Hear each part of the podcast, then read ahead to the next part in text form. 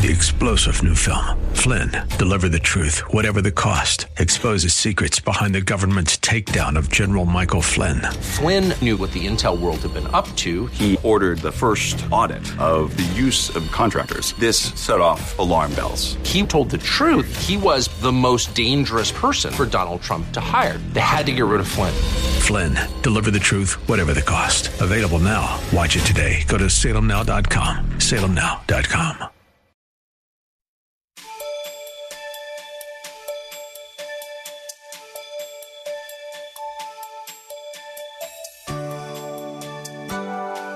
Thank you for your presence today. The Bible tells us to trust in God and lean not to our own understanding, to acknowledge Him in all our ways, and He will direct our paths. Yet even as Christians, too often we think we can do what we want to do without praying to God for guidance and wisdom. Just like Samson, we break our vows and suffer the consequences of our godless decisions and actions. We miss out on blessings God has for us. Yet, because He is God, His will ultimately prevails. You'll want to take notes, so have your Bible, pen, and paper handy. Turn with us. Our first passage that we're going to be dealing with is First Thessalonians chapter four, verses three through five. And then uh, the main text is in Judges, Judges chapter sixteen. But we'll start with uh, First Thessalonians chapter four, three through five, and then be prepared to turn to the book of Judges chapter sixteen. For the last three or four weeks, we've been preaching a series on Samson. We've gone from Enoch uh, to Noah, and now we're wrapping up uh, uh, Samson. And uh, the series has been entitled Samson, a judge who was chosen and consecrated by God, but was negligent with his Nazirite vow. Samson, a judge who was chosen and consecrated by God, but was negligent with his Nazirite vow, part four. We've been speaking on Samson, Samson for a number of weeks, and you say, well, I just got here. Well, you can always get the C D and, and hear what was said previously. But with all that's been said in recent weeks, let me just summarize the whole thing and bring it all together. What are some spiritual lessons we can learn from the life of Samson? What spiritual lessons can we learn from Samson's life? Number one, the account of Samson teaches us not to be careless with sexual purity.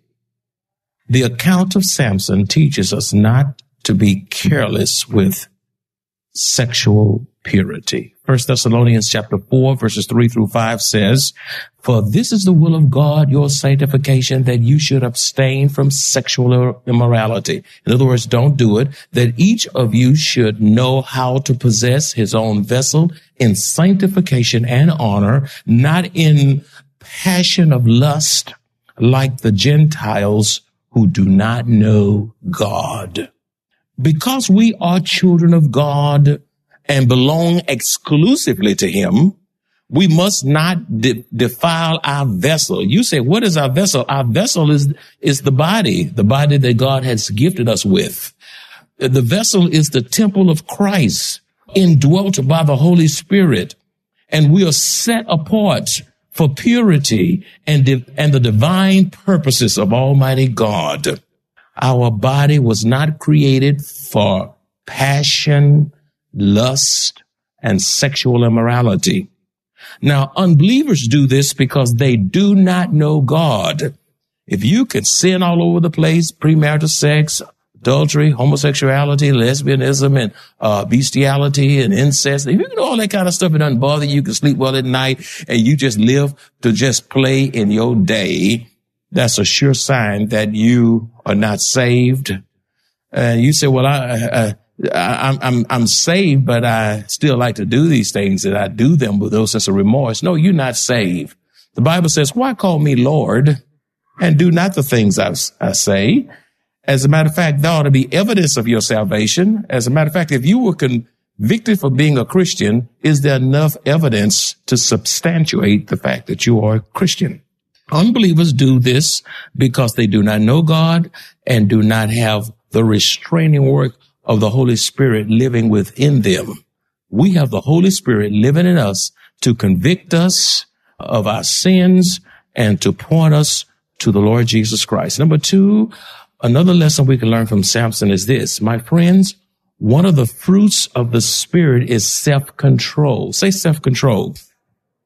Samson's failure was because of yielding to his carnal appetites of the flesh and evil associations. You cannot do better in life while associating with people who are no good, who are sinful. Uh, one of the fruits of the Spirit is self-control. Samson's failure was because of yielding to his carnal appetites of the flesh and having evil associations in his life. If you're led by your fleshly desires instead of the Holy Spirit, you are destined for adversity and even death. You say, how do you know that? Because Romans chapter eight, verse thirteen says, if you live according to the flesh, you will die. I mean, you know, now that's not confusing. You just do whatever your flesh want to do. If it feels good, do it. You just li- live uh, according to the lustful appetites and the desires of the flesh. It is possible for you to sin yourself to death, die prematurely, simply because of not being restrained by the Holy Spirit's power. Some of the flesh, you say, well, Uh, can you give me some examples of, of fleshly things? Some of the fleshly indulgences that can lead to death are overeating and unhealthy eating habits. You know, you can just junk food yourself to death. You can soda yourself to death. Excessive use of alcohol, using tobacco when you don't have a chimney in your body. Uh, abuse of prescription and illegal drugs, uh, sexual promiscuity will lead you to an early death and all kinds of sexual diseases. Uh, some of you are engaging in high risk behaviors. Uh, you, you, you'll push your life to the edge and you do some of the strangest thing and, and, and leave your life just dangling out there. You'll have an early death or you'll just make yourself sick with high stress jobs. You have good money and uh you benefits, but the job is killing you. But but you like the money, and perhaps you possibly are losing your family in the process. Listen, it's better to make less and be at home with your children. Your children don't care about a whole lot of money. They they just want your presence. They want a daddy in the house. They want a mother in the house. Uh, uh, mamas, be it known to you, no daycare can treat your child like you. No daycare will love your child like you. Child three weeks old, and they're already in, in some daycare. I know sometimes people don't have choices, but they are susceptible to all kind of diseases and all kind of things like that. And if it's possible, you stay home as long as you can. I'm a proponent of homeschool and Christian school and and all these things. And I know that sometimes that can't work in certain situations. I do understand that. But our those children are a gift, gift from God to us. And uh, we're responsible for being available to them and not having them being latchkey kids and uh and just raised up on the television. And mom don't get home and dad don't get home till seven, eight o'clock in the evening. And then you all tired and grouchy and you take it out on them uh simply because you worked all day. Well, it's not their fault. Uh, look how quiet it is now. I know you're listening. You lead yourself to an early grave through being a workaholic. You work, work, work, work, work. You on the computer all all day. Then you come home, you rush straight to the computer. Leave me alone. I'm busy. I'm busy. I'm busy. And then when you get grown, I mean, when your kids get grown and you say, won't you spend some time, uh, with, with your parents today? They say, well, I'm busy. I'm busy. And they've, they've learned to say that I'm busy from you.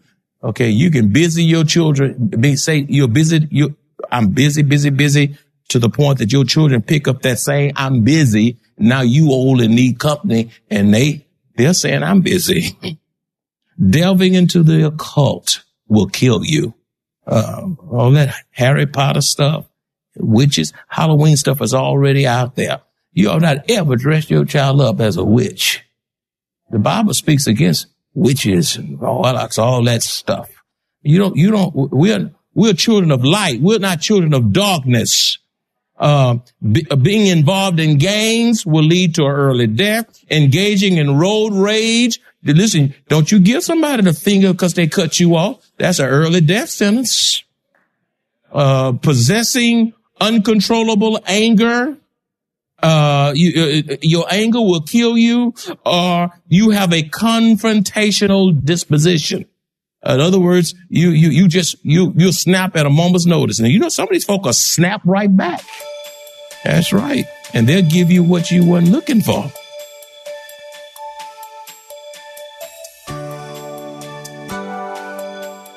Samson broke the vow that existed between him and God. He thought he knew better than our omniscient God who gave him clear directives that would have blessed his life. He chose to ignore God's instruction and paid the price for the ungodly decisions he made. We suffer the same fate when we walk by sight rather than by faith, and the consequences can be devastating. We must lean and depend on God's will for our lives and watch and listen for His wisdom, grace, mercy, and love. God is on our side. Listen as Pastor Rander continues. But the Bible says, but if by the Spirit you put to death the deeds of the body, you will live. In, in other words, the Holy Spirit ought to be in control of your flesh, your desires, your passions. The Holy Spirit ought to be in control of you. You, you ought to be under the influence and under the management of the Holy Spirit. When you let your flesh overrule the Holy Spirit in your life, then you're headed for all kinds of trouble. Number three, another thing we can learn about Samson is that um, Samson had an insatiable thirst for vengeance. For example, in Judges chapter fifteen, verses one through four, Samson felt justified in taking vengeance on the Philistines when his father-in-law gave his wife away to his best man and suggested Samson marry the sister instead. In Scripture, we know that vengeance belongs to the Lord. However, it is dangerous to live by a spirit of vengeance, which can bring on all kinds of unnecessary trouble into our lives. God doesn't ever tell us to get even. I'm going to get them back. Um, Romans twelve nineteen says, Beloved, do not avenge yourselves, but rather give place to wrath, for it is written, vengeance is mine. Who, who's talking here? This is God. It's mine. It is, it is God's business to get people back, not yours. And you try to get even with folk, God just step back and say, okay, you want to have it your way? I'll let you mess up your way. And I'm not going to get involved in it because you didn't leave vengeance to me. God can get people back in a way that you can never get them back. He said, vengeance belongs to me. I will repay. I will repay. You just uh, have a holy hush about yourself. You just keep looking at me. Keep depending on me. Keep trusting in me, says the Lord. Beloved, if you take matters into your own hands, do not expect the Lord to defend you. Okay? Sometimes you feel justified. Well, I didn't get this. This person didn't do this for me. How could this person abandon me? I felt like this and that, and I feel like the mistreated stepchild. And so uh I'm going to show them who who they're messing with. I'm going to lay my religion down. If you can lay it down, you you you didn't have much. Amen. Matter of fact, I don't know what about it. God didn't call us to be religious anyway. He calls us to be saved, to be sanctified. Amen. Children of God, children of light, uh, pilgrims, sojourners. That's who we are. Get the right identification. Um, number four, the further away you drift from God, the more careless and negligent you become with sacred things. Samson Uh, had the Nazarite vow upon him. He was forbidden to drink and to have his hair cut, to mess with anything, no wine, nothing from grapes, not to touch a dead corpse. It had all kinds of things. We talked about that early, earlier. He had a Nazarite vow. He was consecrated to God before he was even born, before he was born. And yet he was negligent with his Nazarite vow that was upon him. Judges sixteen nineteen a says, then she lulled him to sleep on her knees and called for a man and had him shave off the seven locks of his head. Beloved, we too must not become careless with that which is sacred before the Lord. It's a dangerous thing when you become careless with sacred things, like Samson was careless with his Nazarite vow and his hair. Uh, what are some of the sacred things that many Christians are careless with? Our worship to God. You come in here grumbling. You come in here looking like you've been baptized in lemon juice. You come in here, won't speak, mad, touchy, mean-spirited. You, you, you, you, you're tampering with something that's sacred. You're being careless with your worship. It's possible to have good church attendance and not ever worship God. Uh, you, you're not to be careless or negligent with the word of God. This is the very word of God. And you're to, you, and you're careless with it when you know what it says, but you don't do what it's, what it's telling you to do. You don't keep the commandments of God or the law of God. The word of God. This book of the law shall not depart out of thy mouth, but you shall meditate day, day and night, that thou mayest observe to do according to all that is written therein. For then thou shalt make thyself pro- thy way prosperous, and then you will have good success. The word of God is life, uh, and we must not be negligent with it. Our body, which is a temple of God, you need to watch what you put in your body. And you're to be careful with what you put on your body. You need to consult God with what you wear. There are a lot of things you won't wear if you check in with God. We were talking yesterday up at the Usher's picnic about clothes too tight. Or the dress is too short. The Holy Spirit will convict you, ladies, when your dresses are too short. That's right. Or uh, when a man's pants are too tight. Or uh, when the cleavage is too Uh, deep. Y'all, y'all, you're gonna be, y'all looking at me like, maybe I need to start talking some Greek in here. Y'all know, you, you are, you are people of nobility. That's right. Uh, we, we represent God. We're not to showcase our body. It's not about fashion. It's about Jesus. Fashion can't keep you holy, but Jesus can. Our body is the temple of God that the Holy Spirit lives in. We're not to be negligent with the church of God, and we're not to be negligent with the Lord's Supper. You know, you'll kill yourself mishandling the Lord's Supper and being negligent with it and won't even show up for it. Who in here saved yourself? None of you. And so he says, you come back and and and and do this in remembrance of me. First Corinthians chapter eleven, verses twenty-eight through thirty-one, it says, that is why you should examine yourself before eating the bread and drinking the cup. For if you eat the bread or drink the cup without honoring the body of Christ, you are eating and drinking God's judgment, judgment upon yourself. That is why many of you are weak. Some people, some saints are weak because they were negligent with the Lord's Supper. Some became sick because they mishandled the Lord's Supper. And some have even died, fell asleep, euphemism for death. Verse thirty-one, but if we would examine ourselves, we would not ju- be judged by God in this way. Mishandling the Lord's Supper, taking it in a negligent way, God uh may just put you to sleep. In other words, kill you because of your mishandling something so sacred, or you just conveniently omit coming to receive it, because you'd rather stay home and watch football, basketball, or play with Lassie or something. Number five, another lesson we can learn from Samson's life. When we disregard or become negligent with sacred things, we break our fellowship with God and give the enemy an opportunity to defeat and exploit us. You, you keep being negligent with sacred things. You break fellowship with God, and you give the enemy, Satan and evil people, an opportunity to exploit you. After Delilah used Samson and got what she wanted, she reported it to the Philistines. She got her money from them, and then she was through with Samson. Beloved, all the Delilahs are not gone. There are many people who will come into your life and appear to be the real deal. However, they will use, they will use you to get what they want.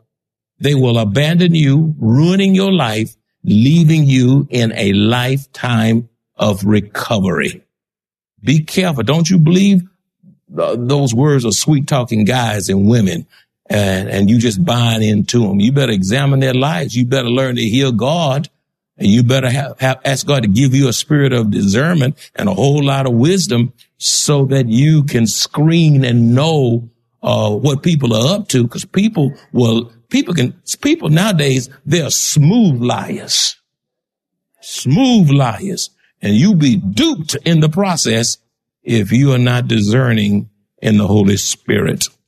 The sixth lesson we can learn about Samson is this. The scripture says in Judges sixteen eighteen, when Delilah saw that he had told her all his heart, she sent and called for the lords of the Philistines, saying, "Come up at once, for he has told me all his heart." So the lords, so the lords of the Philistines came up to her and brought the money in their hand. They had what she wanted. An inability, my friend, to identify your own spiritual decline will result in your being exploited and taken advantage of by the enemy. When you don't realize that you're sliding downwardly spiritually, then Satan takes advantage of you and you are open for all kinds of satanic attacks and, and will be defeated simply because of, of your uh, spiritual decline. Therefore, you must always be aware of your spiritual condition. What is the level of your spiritual condition if you were to evaluate it now? It is possible to be in spiritual regression and not even know it. Some people think they're spiritual when they are a hot mess. That's right. Some people think that they, all of that in Christ, and God's, God is saying, "You are so far from me. You, matter of fact, I'm about to put you in my divine woodshed." It's bad. It's a terrible thing when, when you're in need of spiritual I C U and don't even know you're that bad off. Number seven, Samson had power. Listen to this. This, this, the seventh thing we can learn about Samson's life is this. Samson had power without purity. And he had strength without self-control. He was strong, but didn't have self-control, which caused his life to spiral out of control. That's big. Let me just say that again. You need to be writing that down, because just because you got biceps don't mean you're strong spiritually. Just because you got muscles and can run and looking, looking all buffed and beefed, and spiritually you're a wimp. Samson had power without purity, and he had strength without self-control, which caused his life to spiral out of control. Judges sixteen one says, "Now Samson went to Gaza, saw a harlot there, and went in to her." My friend, be mindful that it is possible for one to be physically strong, yet spiritually weak. It is not about your biceps. It's about your knowing the Lord's precepts. Even though Samson had supernatural strength and the presence of God in his life, he failed because of spiritual negligence and loving women more than God, which is idolatry. You love anything more than God, it's outright idolatry. And the word of God says in Exodus twenty, "You shall have no other gods before me." Uh, First Corinthians ten twelve says, "Therefore, let him who thinks he stand, take heed lest he fall." No one should come between you and God or come before God. Not technology, not people, not wife, not husband, not children, uh, not job, n- nothing. Celebrities, rock stars, movie stars. Sometimes you, you following people that's headed straight to hell. People of God making a series of bad decisions and living a spiritual life has devastating consequences. Look, look, look at Samson's losses. Samson lost because he was negligent with spiritual things. Samson lost his relationship with God. He lost his family. By this time, you don't hear a thing about his family. He, it's a terrible thing when sin causes you to lose your family. You know what is it? He lost his hair that he wasn't supposed to touch. What does he lose? He lost his strength. He lost strong man, supernatural strength from God, lost it all. You know what he lost? He lost his anointing. You know what is he lost? He lost his eyes. He was blinded. What else did he lose? He lost his freedom. He was in prison. Look at the losses. And then ultimately, he lost his life. A man so full of potential, and he loses his life. All of our lessons do not have to be lear- hard learned. Can you n- not learn some lessons from Samson and do better to save yourself some trouble and to save myself some trouble? Let's save ourselves some losses and apply the lessons from Samson's life to our own lives today. If not, sin will destroy us as well. Want to live in the joy of the Lord? Trust and obey him. There is a song with these words. When we walk with the Lord in the light of his word, what a glory he sheds on our way. While we do his good will, he abides in us still, and with all who will trust and obey. Trust and obey, for there's no other way to be happy in Jesus but to trust and obey.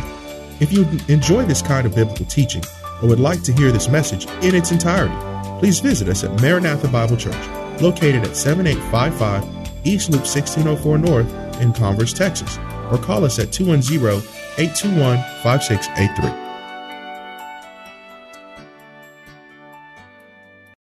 Three-star General Michael J. Flynn, head of the Pentagon Intelligence Agency, knew all the government's dirty secrets. He was one of the most respected generals in the military. Flynn knew what the intel world had been up to. He understood its funding. He ordered the first audit of the use of contractors. This set off alarm bells.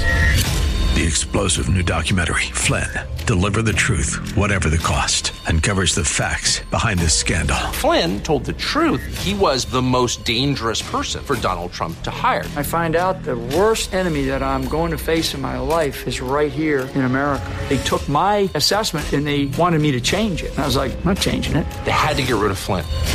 With in-depth interviews, archival footage, and never-before-seen personal records of the man behind the headlines. I just felt like I was drowning. Flynn, Deliver the Truth, Whatever the Cost. Available now. Watch it today. Go to Salem Now dot com. Salem Now dot com.